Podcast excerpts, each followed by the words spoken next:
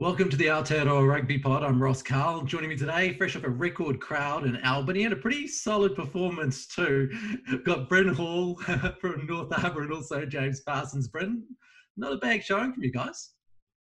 Yeah, look, it was against the, the Canterbury All Blacks, wasn't it? So, um, no, it was. It was. We knew the, I guess the the challenge that we were going to have, and I guess for us it was an also opportunity for a lot of young men that um, you know, hadn't played a lot of rugby and a lot of club players as well. They got the opportunity to play against a, a you know a pretty world class rugby team. So yeah, we were disappointed that we didn't get the result, but um, I think the fact that you know we had a, a long time off during level three with a lot of our boys, and um, we were only together for maybe ten days. Um, yeah, it was a it was a game that we were we were in it, but um, unfortunately, um, probably the, just the back end, the last twenty minutes, unfortunately, we um, seemed to just get in, the, in a vice and we couldn't get ourselves out of it. So to be honest, Ross, mate, it was pretty much very similar. Now I know how it feels to, to be opposites when you're not in the Crusaders, mate. So oh, it was um, it was tough. Go. It was tough to uh, it was tough Didn't to watch. Take long. Didn't take long. It was um, yeah, it was one of those games where yeah, their um, their bench came on and, and when you have the likes of of Richie, uh, Dunshea, Fitu, and you know Drummy as well, you got that kind of caliber coming on. It's yeah, it was pretty tough for us, and um, yeah, we'll be taking some news. We've got a tough white, game against Waikato this week, who had a bloody good win against Waikato, uh, against uh, Wellington, sorry. So um, you're going to have to be on our job and next week, next task now. So looking forward to a good challenge this weekend. Jimmy, you enjoyed watching it? Yeah, I actually did some commentary on the game, so I was, I was there live. It was it was good. Like I was really impressed with the first half, and I suppose the smarts to take the points. Um, we probably weren't executing our attack as much as we'd like um, in terms of the, you know, I suppose the structures. But uh, you know, in that second 40 and that first 10 minutes, I was quite buoyed by the fact that we had a lot of possession in our 22. We just didn't get over the line. There was probably a, a, silly penalty, you know, not knowing the laws, but also we were picking and going really well around those posts and then probably released a little bit earlier. But um, I'm sure we'll learn from that. Uh, there's plenty to like, plenty of endeavour, which there's, you know, has been part of our culture for so long. So yeah, look, it was it was an impressive start against a form team, but I think Bryn hit on the head is we just probably didn't get the impact off our bench as, as much as they did. We saw some good performances this weekend. I mean, if this is what Mitre 10 Cup's going to be like, Northland and, and Southland and you know these other teams standing up. County stood up for a long time. Um, you know, it looks like it could be a good competition. Oh, absolutely. I, th- I think it'll be uh, massive. I mean, I don't know if I'd want to be a defence coach. Um, yeah, 48 yeah. tries on the weekend and plenty of points scored. Um, but if you're an attack coach, yeah, you're probably hmm. looking uh, pretty. But um, you know, I, I, think there's also a change in our game. You know, I think 12 of those 48 tries were scored by hookers off the back of mauls um, by the most part. you just left a bit for, too early, Chip. yeah, I know. I know. I took the wrong year off. Um, but uh, look, it's it's it's exciting for where the game can go. There's you know there's plenty of energy around getting back there. I think for the most part, the bulk of the the All Blacks or the North South crew really added to it. But also the teams that didn't have so much um, disruption, you could see they had a really good nucleus of, of players that you know had been together a long time and, and, formed a good bond. And I suppose no more other than um, what Southland did yesterday against Hawke's Bay. I think also, I think also Ross as well. It just shows the, um, I think as a consumer, as a watcher as well, it's just a, it's an attacking brand of rugby. I think traditionally in um, you know Super Rugby and that kind of stuff, if you do see a lot of line breaks, there's probably a lot of covered defence, and you know you're probably making a lot of um, not as much points. But I guess in Mitre 10 Cup, once you're breaking, you look at the lineouts for stats. You know, I'd hate to think what the what the strike rate the strike rate was from five meters out with set piece tries. So. I think it just comes. Sorry, what were you saying? No, even in the wet, I agree with you. Is like they weren't going for points; they're going to the corner, and I just think that's like such an awesome attitude to have you know, sometimes it's easier to go to the corner than having to exit. You know, you take three points and then you go back and you get a kickoff and you're stuck in your own half. So, I, probably a tactical thing, but I just think it was good for the spectacle, even though it was wet. They're still throwing that ball around and, and still entertaining um, footy. You know what I like about it? It reminds me of the late 90s Super Rugby before defenses got sophisticated. And I don't know, for me, probably because of my age, for me, that was the golden era of Super Rugby, that, that late 90s where there were just points being scored and superstars like Cully and Jonah and Joeli and those guys. And I see the Mitre 10 Cup and I feel like that's the brand of rugby I'm watching and I really love it.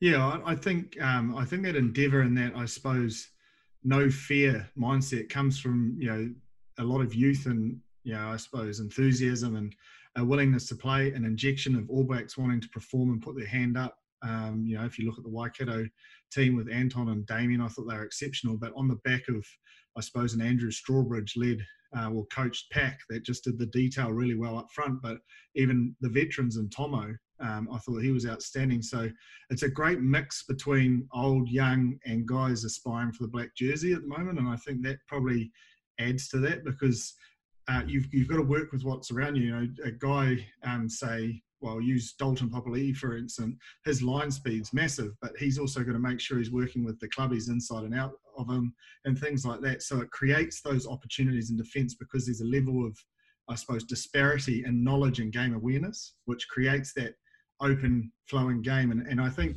as we get towards the end of the tournament, they'll all get a better feel for each other. And it might not be as open it is in these first few rounds, but from that aspect, I can see where you're seeing that, um, Ross, in, in terms of that sort of, you know, it's not so sophisticated, but it's probably, I suppose, due to the differentiating natures of, of the players on the field.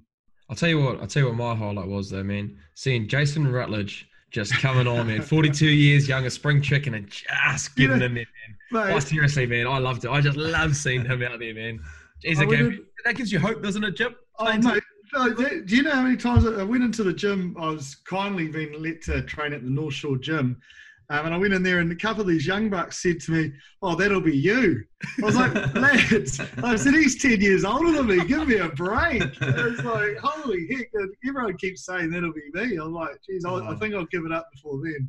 I think SOS me yeah. back. I think like just with that, obviously seeing, um, I just obviously found out his new his nickname as well, as well, Cabbage and that kind of stuff. But what I love about 10 Cup as well, you've also you've got the enthusiasm and the young fellas coming through. But I just love seeing those older boys coming back as well, and you know the yeah. amount of um, you know knowledge and and I guess experience that they can bring to those young guys. I think you, you get that in Mitre 10 Cup. So I know seeing the old fellas coming back and if they've had their long tenure overseas and they get to come back and, and help those young boys try and transition into a uh, professional career. Um, I love seeing that. So, mate, keep going, Cabbage, mate. Keep going. Love seeing you out there, mate. Keep going. Don't, hey, don't forget Tomo. He's 38, mate. He's oh, doing yeah, well to yeah, still be yeah, running fair. around. Yeah, it's fair, man. Good to see them, man. yeah, they're, they're probably well, they are old enough to be fathers of guys in the team. Uh, that's crazy. I think I saw. I think I saw on a. I think I saw something pop up. Um, Rutledge was he's 42, and I think Caleb Clarke and someone else was one years old when he made his professional debut. So it just shows you. It's just. I won't just, start laughing though. Either. Yeah, they, they but it, primary school when I started. Yeah, so but I love seeing it. It's, it's awesome to see those kind of things, man.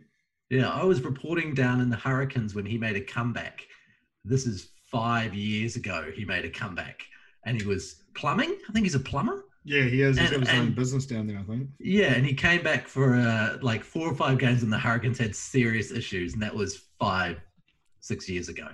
And yeah. the, you know, and back then we were like, shit. That's a good effort. he's in good nick, man. You wouldn't think yeah. he's 42. Seriously. Oh, mate, I love seeing that he was he was doing extras afterwards. He was, he was running extras with the reserves. I felt like saying, mate, you've done your time. Yeah, you shouldn't have to be doing that as a 42 year old. Seriously. Get inside. Get inside. Get inside and get a cup, bloody cup of coffee or something, or Milo. Yeah. Terrible weather down there in Chicago. yep. um, speaking of people who come back, um, probably wished he hadn't for the particular 10 minutes he came on for, Simon Hickey. Wow, he got one. Yeah, that was. Oh, yeah. Yeah. We've, I mean, we've, we've spoken. This, we've, yeah, actually we spoken about it on here before. Yeah, um, we have. I think it was when he hit uh, Ollie Jager. Yep. Um, in the Crusaders game, and and uh, there does need to be an adjustment, and I know they've come out and said that. Um, you know, there's an attempt to adjust his his technique and stuff, but I think like that was pretty reckless. Um, yep. And um, you know, I think it, if you refer to Rico's comments after the game, um, and obviously wasn't well received by the Auckland boys either. So I think he's well aware of it, um, but there needs to be a, a, pretty big shift um, in his in his well, is it his technique? It just needs to drop his height. Like it, I think his tackle technique's fine. It's just where he's mm. hitting people. Um, yep. I think you know he's he had their one earlier this year against Tom Banks and the Brumbies as well. Um, so it's definitely something that needs to be rectified, and um, I'm sure he, you know he, he'll be wanting to do it, and he doesn't do it out of malice. He does yeah. it for his want and his desire to, you know, tackle because he's good at it. I've been hit by him. He's he's rock solid. He, he definitely rocks you. Yeah, my ribs, um, my ribs good now. Yeah, but yeah, something. I mean, poor Simon, it did not look good. Um, Yep. But he's but he put up a message today. I think um, Sickle and said he's feeling better and, and appreciated all the messages of support. So, but at the time, it was you know, and for me, I suppose with concussion issues, like uh, you know, it's it's something does need to shift or a punishment or something more severe that's it, that's going to, I suppose, bring about a change because you can't just keep going to the judiciary and getting someone Yeah. so many weeks and then it happening again, sort of thing. What do you think that's going to be, Jip? What do you reckon he's going to be sitting at? Is it is a minimum six Oh. weeks? I hope you know. I don't, I, I don't know.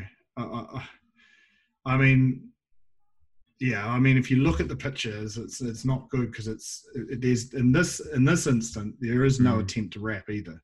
Yeah, So there's direct contact to the head. There's you know his arms behind him. It- It's it's probably it's not going to be a good day at the judiciary. I can't imagine. yeah. I do hope. In the I- other ones, there's been an attempt to wrap. Yeah. So I think the big difference here is the lack of intent to wrap. Yeah, I yeah, I come back to your point, Joe. I definitely reckon there's no malice behind it. It's just unfortunate that, um, yeah, that tackle thing. I guess him he's gonna have to change that because, yeah, again, it, for his own self, he's probably gonna miss a few weeks.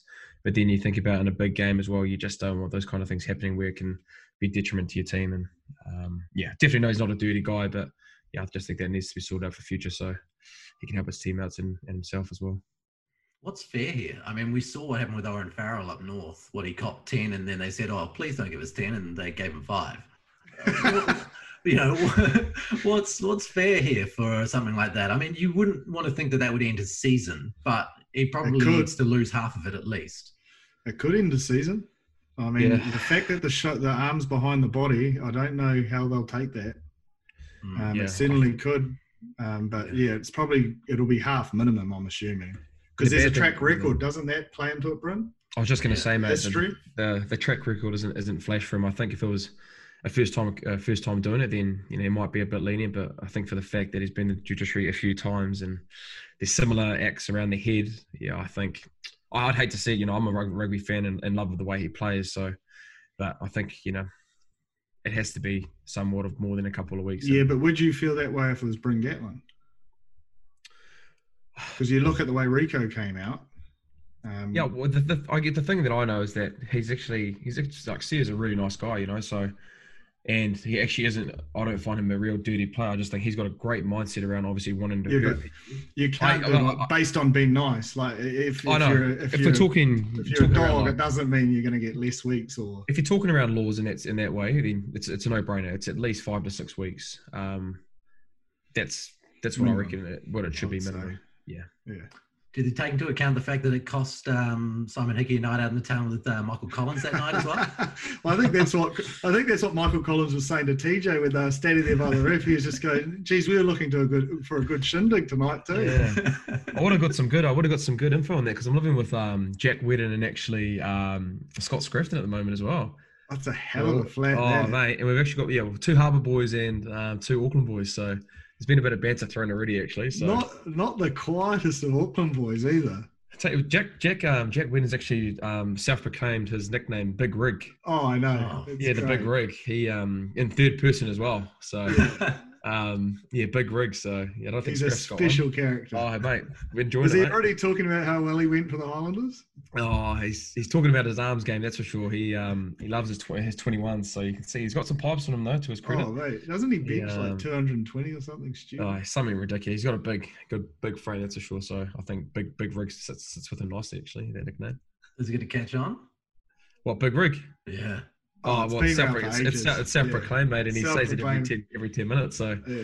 it's hard, not, it's hard not to know what it is. Surely his old man isn't down with that. Yeah, back in the day, you know, his All Blacks, they wouldn't Yeah. have done that, would they? Knowing Jack, it wouldn't bother him. Yeah, seriously, Just He just wouldn't bother him. care. He just wouldn't care. Fair enough. Um, hey, you guys keep an eye on the Wallabies uh, squad this week. What do you make of it? Yeah, I, Yeah. I like the balance. I think Mm. it's you know there's a lot of experience there. Um, you know, you got Simmons around that. You know, he's made 100 tests. I think Hooper's 99, Slipper 96. Um, you know, then there's the guys like Hodge and Haylett Petty around that 50 mark. Um, O'Connor. You know, there's a good depth of experience, a lot of youth, uh, but a lot of that youth has been picked on form. Um, and then there are a couple of ones that are probably in and around that potential for a 44 man squad, which you probably expect three or four um, based on how well the Aussie under 20s have gone and, and, getting them in the system and understanding. But look, I think it's it's it's a great balance, um, and it's pretty clear the type of character that he's picked up front. Um, it's no miss Charlie's sort of roll up your sleeves um, with a you know there's some guys there with a bit of skill set and a bit of razzle and you know Pete Samu and Valetini, but outside of that you've got Hanigan who's covering locks six eight. Um, you've got the the young fella Harry Wilson from Queensland Reds who's just a carry machine. You know nothing special, but I would compare him to like um, you know maybe the Alex Bradley of when the in the Chiefs when Dave Rennie picked a um, him at number eight, you know, he's just a workhorse um, and he'll work all day. They've got sevens for Africa that are in form. You know, Hooper obviously leads them, but the young Queensland captain Wright um, is in there. So, um, look, there'll be a lot of hard decisions, but more importantly, they've got probably four halfbacks that are playing really well and four tens that I think are, are in form as well. And, and O'Connor and Toomua have been around a while, but they're really desperate for that 10, which creates competition between two senior guys. But Lolesio and Harrison, Lolesio before his injury, I think he the jersey was his. The way he played, he he was outstanding because of the ability of Toomua and O'Connor to go to 12. But coming back from injury, it might not, you know, they might not rush him in there. But he's the future 10 there, and, and with someone like Tate McDermott or Jake Gordon, I mean, you'll be able to talk more of that, Bryn. But those nines are pretty ha- yeah, I reckon they're really handy nines, and, and that's the key area, isn't it? If you've got your grunt work guys that will roll the sleeves up with a bit of experience and a bit of you know edge with say a Samu or someone coming off the bench with a bit of razzle in the second 40 with a good nine and ten, um, and, and, I think the guys out wide, Daugunu, uh, new winger from the Reds, he's exceptional, you know, at talent but speed, and, and will just play what he sees. Um, and I also like Ram from the Waratahs. You know, his counter-attack ability, his work as a pendulum in terms of covering kicks, um, and his ability to come back but also kick himself is exceptional. I tell you what, Chip, mate, unbelievable detail there, mate. I tell you what, mate, oh, we'll get you over. Oh, we'll get we'll get you over Australia, mate. We'll get you on that Australian show, would we? Mate, I, I love my code, mate. I don't have to play at yeah. the moment, so I just watch code, mate. Unbelievable. He's really no, looking for an assistant coach. Is this an audition? Um, oh, mate, he would want me, mate.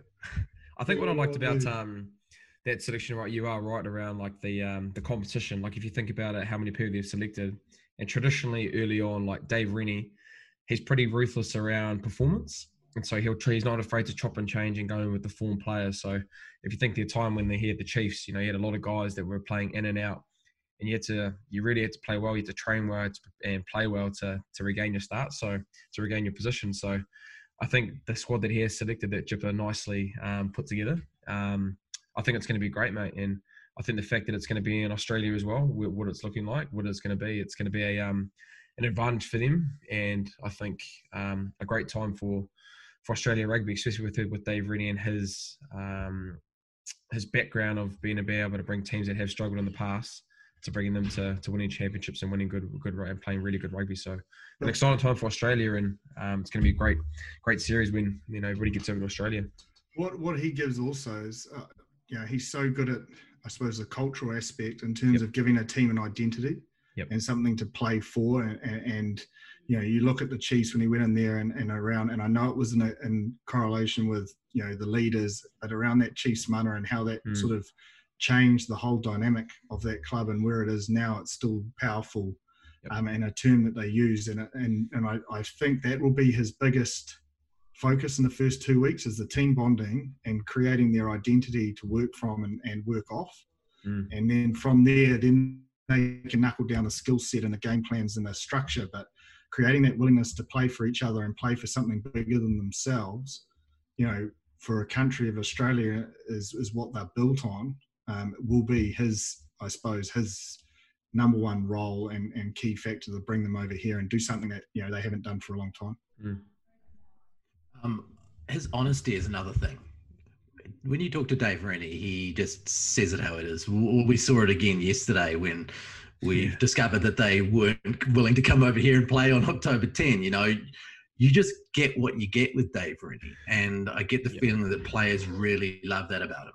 Mate, one hundred percent. If you've got a coach that that's like that, and you know exactly what you're going to get. I know for me personally, that coach, I love that kind of coaching style because you know where you stand. Doesn't matter if you're playing, if you're playing, if you're playing shit or you're playing well, or you're training good or you're training bad. He's going to tell you right then and there. And I think um, some coaches can make the mistake of being able to, you know, I guess sugarcoat things and kind of not and kind of mislead you in, in, a, in a direction of how, how they speak to you. But mate, for me personally, if you have that kind of leadership style, and I think the Australians need that, and they've got a guy that can that'll do that really nicely. So I don't know about you, Jip, but I, I love that kind of coaching style. I think it's really beneficial for you as a player. well, if I didn't like it, I don't think I'd like myself. So that might be a bit of an issue. Uh, but no, look, he, look, he is known for being um, straight up and honest, and I, I think that's the, the, reason why he, I suppose, he's like that and he's prepared to do that publicly is because he backs himself. He, he mm. believes he's going to get that team to where it needs to be. Not only did he say he's not going to come, but when they said they asked him a question and said, uh, "Can they go over there and beat the All Blacks twice?" And he's just like, "Yep, yep." like next question, please. Let's go. yeah, yeah. You know, like he's just got complete confidence in his own ability to bring the team around him, um, not only his coaching staff but the wider group together to do something, and he thrives off doing something teams haven't done before. You know, and and and that's will be his big motivator. And you know, in the past we've probably seen the mind games affect um, you know Australian coaches a little bit Whereas I, I, just don't think you could play those mind games with with someone like his character. He'll just be straight to the point, review himself and his team honestly, and move on to the next game. I'd say. So where does this leave them heading into well, the possible Bledisloe Cup and a possible rugby championship? Does the Aussie team coming off the back of an Aussie Super Rugby that appeared to be good for them with Dave Rennie there and a rejuvenated squad with an average age at 25 does that have them in a position where they honestly can pick up the Bledisloe, or is that a step too far in his first year? Oh, I've just got to look at that North versus South game, and I just look at our own talent pool uh, and ability of our own players um, and, and, our brand of footy. Uh, yes, it might be a little bit challenging because you know whether we get two tests here and two there, or one here and two there, you know, a little bit of home advantage. But like, I'd still have confidence um, and us to do the job this year. Um, but he will build over time towards 2023, and they'll definitely be a strong force. But it certainly will be a bigger challenge under his regime um, than than previous years, I believe. But also, it's a double-edged sword because the All Blacks know what's coming, hmm. so that just sharpens them a little bit too. It sharpens their coaching group, it sharpens their leadership group, and understanding, you know, like guys like Sam Cane, who's the captain of the All Blacks, knows exactly how Rennie drives his teams. So you know, like there's there's benefits, um, mm. pros and cons for both parties, which you know I think it just sets it up for a great competition. Yeah. I think there may be, um, I think there might be, you know, some little teething problems with with that, and um, I think culture takes a takes a it takes a while to to kind of blend it all together. But I think whenever you play again, you know, as an Australian um, Australian team and Australian people in general, and they love being underdogs, and then they're not going to just lay over and you know give us three or four wins in the Bledisloe. You know they're going to come hungry, and every time they get a chance to play the All Blacks, you know I'd like to think that you know they love five to five to ten percent. So I think with the balance with you know David Rennie coming in and having his messaging and how he wants to drive the team with the enthusiasm and I guess the young the young squad that they have mixed in with the experience that they do have. You know I don't think it's going to be a, it's going to be an easy an easy an easy task. It's going to be tough and for the fact that they could be having the majority of their competition over in Australia as well you know, it could be a long tour for our for our guys, which I think with a lot more experience now, where they'll be able to deal with that. But I don't think it's going to be easy, and it's going to be probably a good challenge for us, I reckon.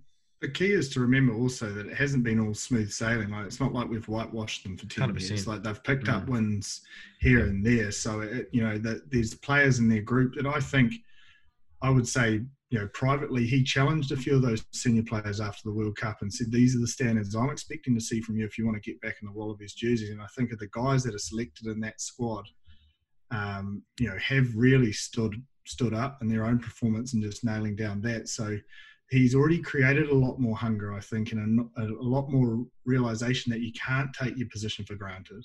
Mm. And and I think you've seen that based on the performances they've given for their club sides over in Aussie. Yeah and that Tevita Kuridrani's gone. Yeah, that's a guy who's been an international performer for a long time. I, th- I think it's you know I think it sets this tone which, which Strip is talking around. You know, it's around performances in being consistent and, and being able to play well and being warranting selection. So, you know, he's not scared to make those big calls. And I think, again, it, um, it puts the squad on edge and being able to say, you know, you know, I've got to pull my finger here and I've got to be able to prepare, I've got to play well, I've got to train well and have all those pillars to, to be able to be in the side, which is which is great. And I think you can see in the past, what we alluded to, when his time at the Chiefs, you know, he wasn't scared to make those decisions around selection. And I think it boded them well with keeping the group on edge and um, having that competitive environment, which which is definitely needed to be successful, especially consistently in um, competitions like the Rugby Championship. He won't be afraid to bring them back either. You know, it'll mm. be a test of their character and, and you know something he'll probably watch more closely than they realise. Mm. Um, and and he won't be afraid to bring them back if there's injuries, and and you know then there's their chance or expectation to deliver, and you know they you know players either have a chip on their shoulder and they want to prove people wrong, mm. or they they fall away into the wilderness, and and that'll be a big part of that for those players as well. History suggested when the Aussies have got new coaches, like I remember that first performance under Robbie Deans, where they outcoached the All Blacks back in the day. I think that was his, maybe his one and only win over the All Blacks. And then early on in Cheika's reign, um, a freshness of a coach coming into a squad like that appears to work for the Australian attitude. Yeah, well, it, normally a change comes, like Bryn said, when your back's against the wall and, and things aren't going to plan, and, and that's what works well for their national culture. Is you know they want to prove the world wrong and they want to, you know, deliver on the world stage. And but I think it's natural for any team when a new coach comes in. There's always a spike.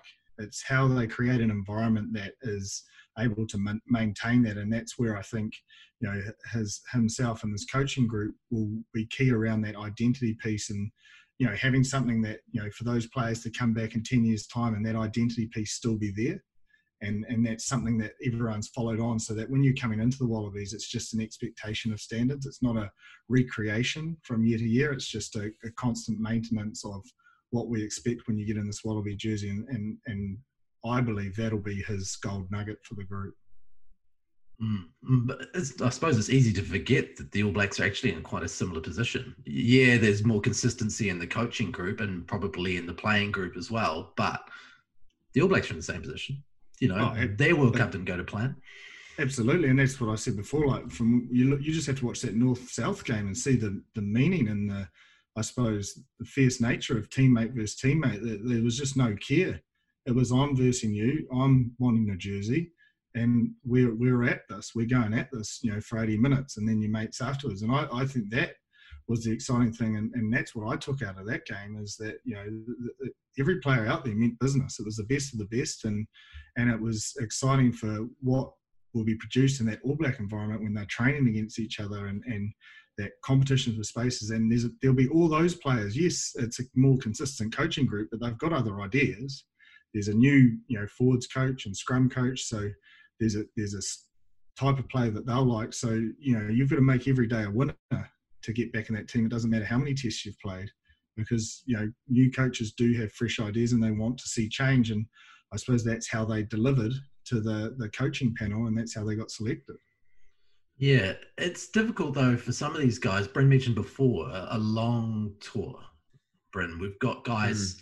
with new new fathers um, yeah. guys, fathers to be, um, yeah. guys with three kids like Sam Whitelock, who yeah. made a decision this year to spend more time with his family, and that's why he went to Japan. Now having a two month trip to Australia and the possibility of Christmas Day quarantine. You know, that, yeah. What do we do? We expect all the All Blacks to make themselves available?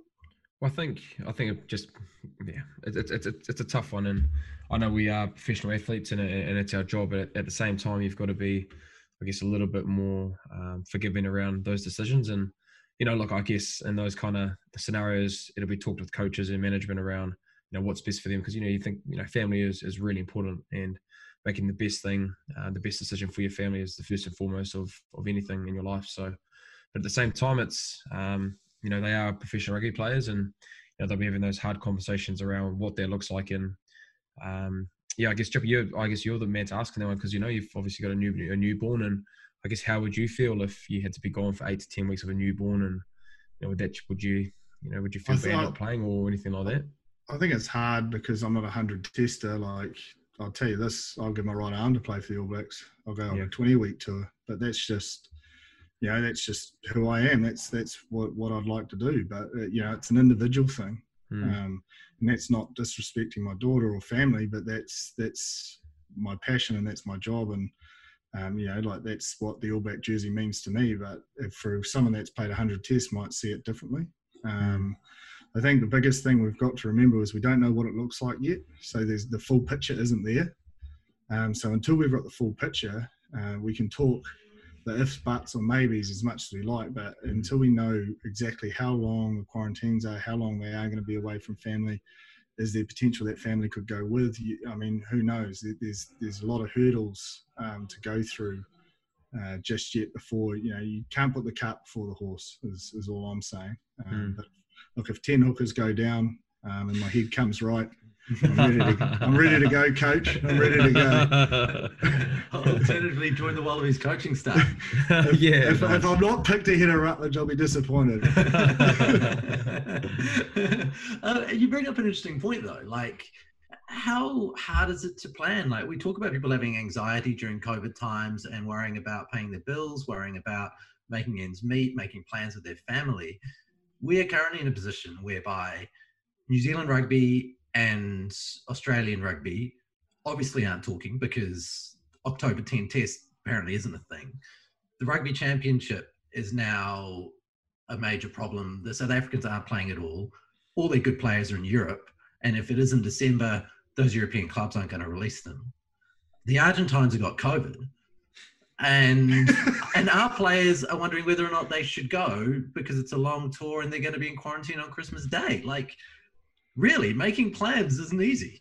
Well, I think that's that's the thing with what Gyp said. I think we've got to know everything and what what's going to happen. I think there's just so much um, cloudiness around you know what the competition looks like. So I think unfortunately we're in a position where we've just got to sit and wait and let the powers that be make those decisions around what, and what's going to happen. And I know it, it's tough. I, I hate to think what it's like for those All Black boys trying to prepare around families and post rugby of the season and that kind of stuff and being able to um, plan for that. But it's just unfortunately like 2000, like 2020 with with COVID, it's been a different year. It's something different, and you know you've got to be able to be patient and, and aware that it's not a normal year. It's not a normal season. So. Um, I think Gyp's hit it right on the head around um, once there's a bit more information is actually set in stone around what it looks like, then you can start to be able to prepare and plan the best you can, considering um, you know it's it's not your normal uh, status quo season.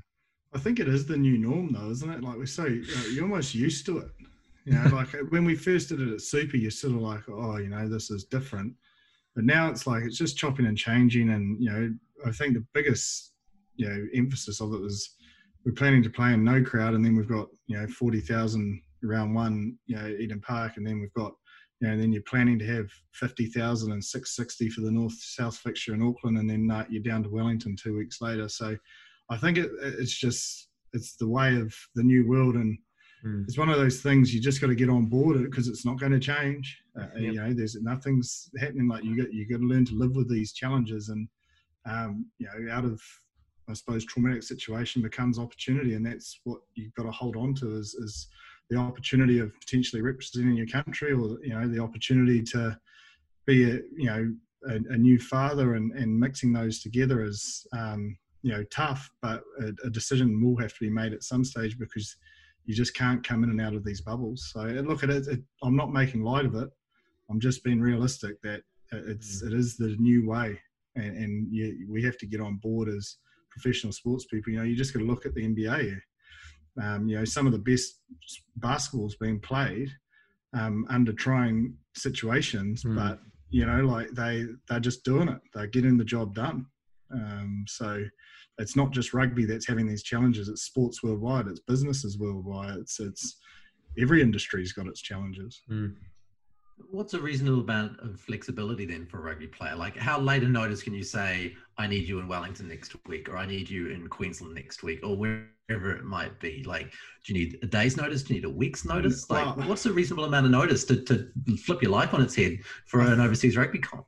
I think it's I think it's up to your leaders. Like your leaders are going to be part of those conversations the whole mm. way. It's it's not going to come out of the blue for them, and then it's on them to filter that information down and keep players up to date. And, and I think the NZRPA, you know, from from our point of view as New Zealand rugby players, do do a great um, I suppose, streamline information channel that you, you're never going to have someone call you up and say, oh, you know, you got to jump on the plane and you're off to Brisbane. You know, like it's you're you're kept up to date daily yep. um, by by them by you know Rob and his team or or the player leaders um, around any changes or even any potential discussions or what's happening for the week ahead and things like that. So if you get that streamline of information down pat from from you know the guys that are running the meetings um, and the leaders, then you, there shouldn't be anyone caught off guard. And then and it's always open channel.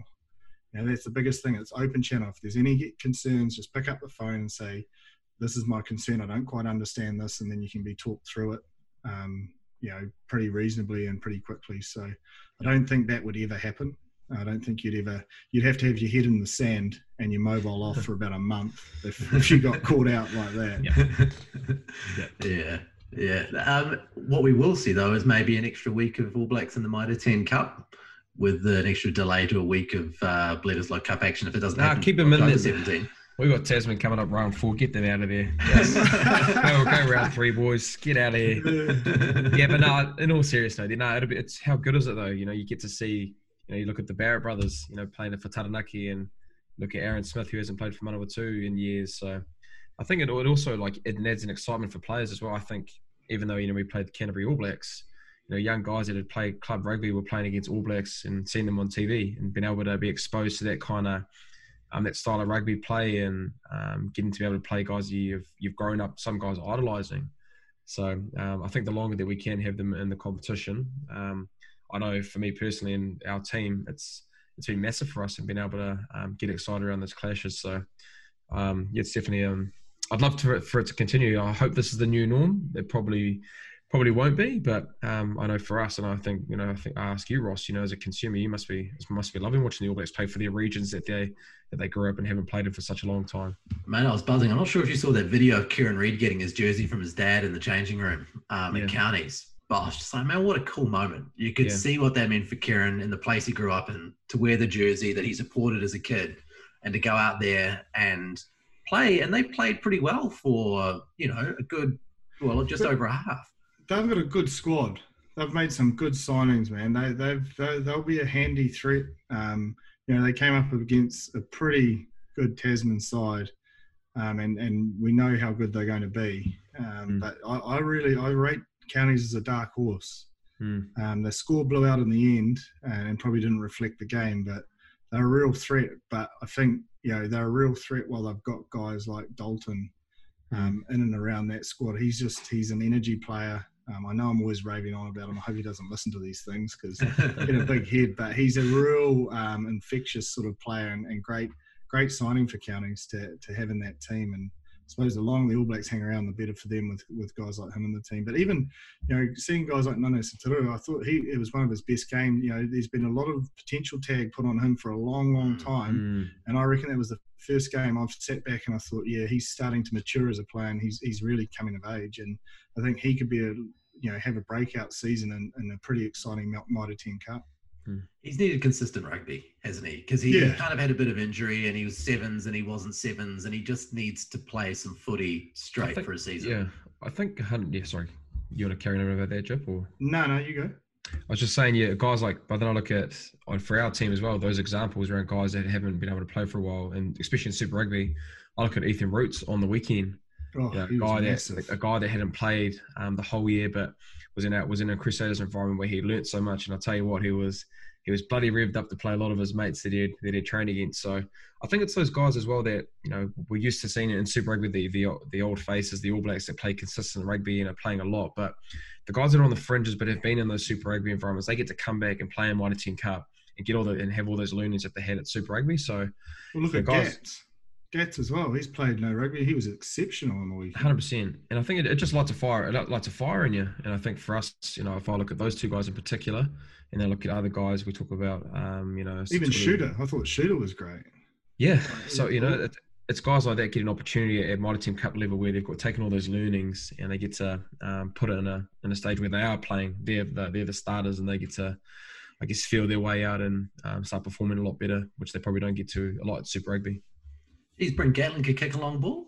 Man, I, 55 I, meters? I didn't pick that. I'm not going to lie. I said on the commentary, I said this might be out of range. I said he's he has. I said about you two how you always had that kicking comp at, Yeah. at, at captain's run from long range. Yep. And I said they do muck around, but I said there's a difference between mucking around at captain's run and doing it under the bright lights. And then he just absolutely smacked it.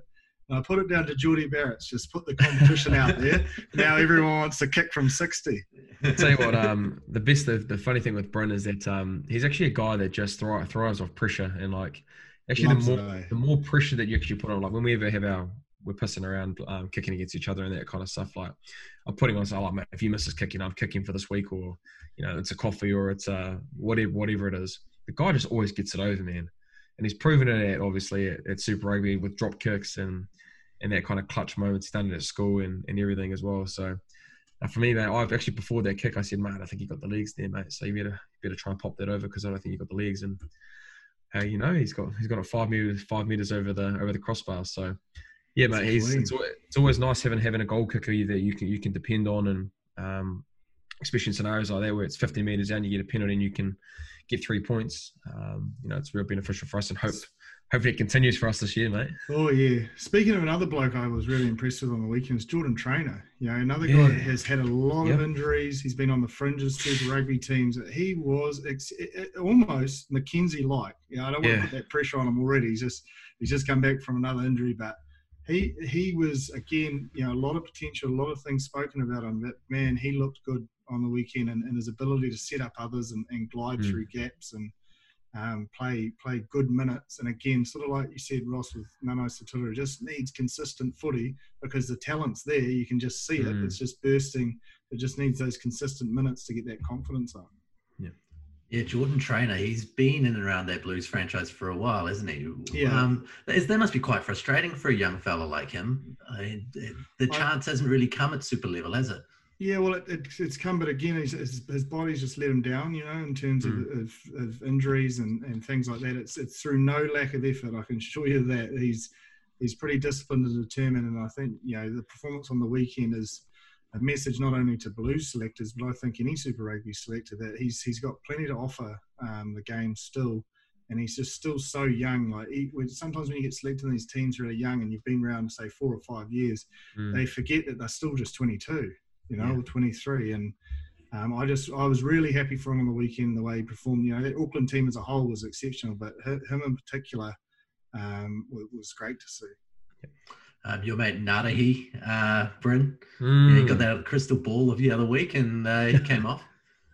Yeah, mate, he was he was fantastic. I think he's, he's he's obviously pretty fast, and I think when he scored that try, I remember when Shooter put the kick in, and I was like, oh man, Josh McKay's pretty quick, and I just saw him rocket past him and just score that um, beauty of a try. But yeah, mate, I've been really impressed with Nigel. Um, I think the biggest thing I love about him is that he he just wants to learn, and he's obviously come from a, a sevens background where he hasn't played a lot of 15s. So I guess those little tendencies that you get in the 15s game, it, it'll come with time, but. But the thing that I love about him is that he's just always asking questions. He always wants to know what he can do better, where he needs to be. And for me, for someone that loves detail and being able to ask questions and want to get things right, um, if he continues that that kind of track of, of being that discipline and, and talking and wanting to learn, you know, I think you know he could be a 15s player because man, he's got the he's got the speed and the and the and the attacking ability. So he'll only continue to get better with us, and I'm really looking forward to see how his progress goes. I was really impressed with his defensive reads. Uh, Yep. You know, like he sort of went halfway house, then he pushed up high to change the picture, but then, you know, like he, he reacted to, I suppose, Richie's kicking game and, and Mm. went back to that 50 50 and really cut off that option on his wing.